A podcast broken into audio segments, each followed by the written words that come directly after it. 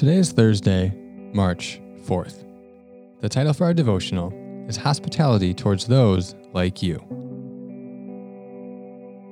Yesterday, we looked at the parable of the Good Samaritan and saw an example of incredible hospitality towards a stranger and foreigner, ending with Jesus' imperative to go and do likewise. Today, let's look at some other New Testament texts and see how hospitality should also be directed towards those who are like you.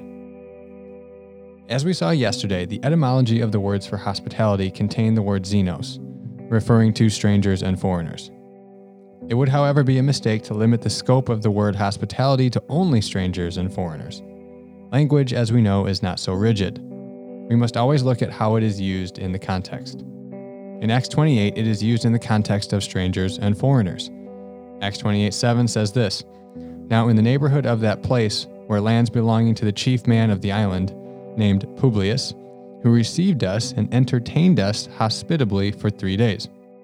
This is when Paul Paul's ship uh, crashed onto the island of Malta, and Publius showed hospitality towards them, and he didn't know them. In 1 Peter 4, however, the scope seems to be within the community of faith.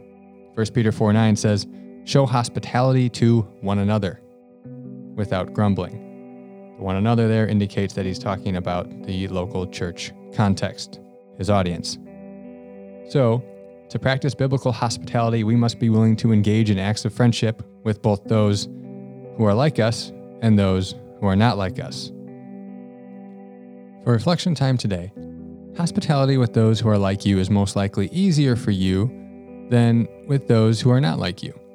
However, we can easily neglect those relationships if we aren't careful.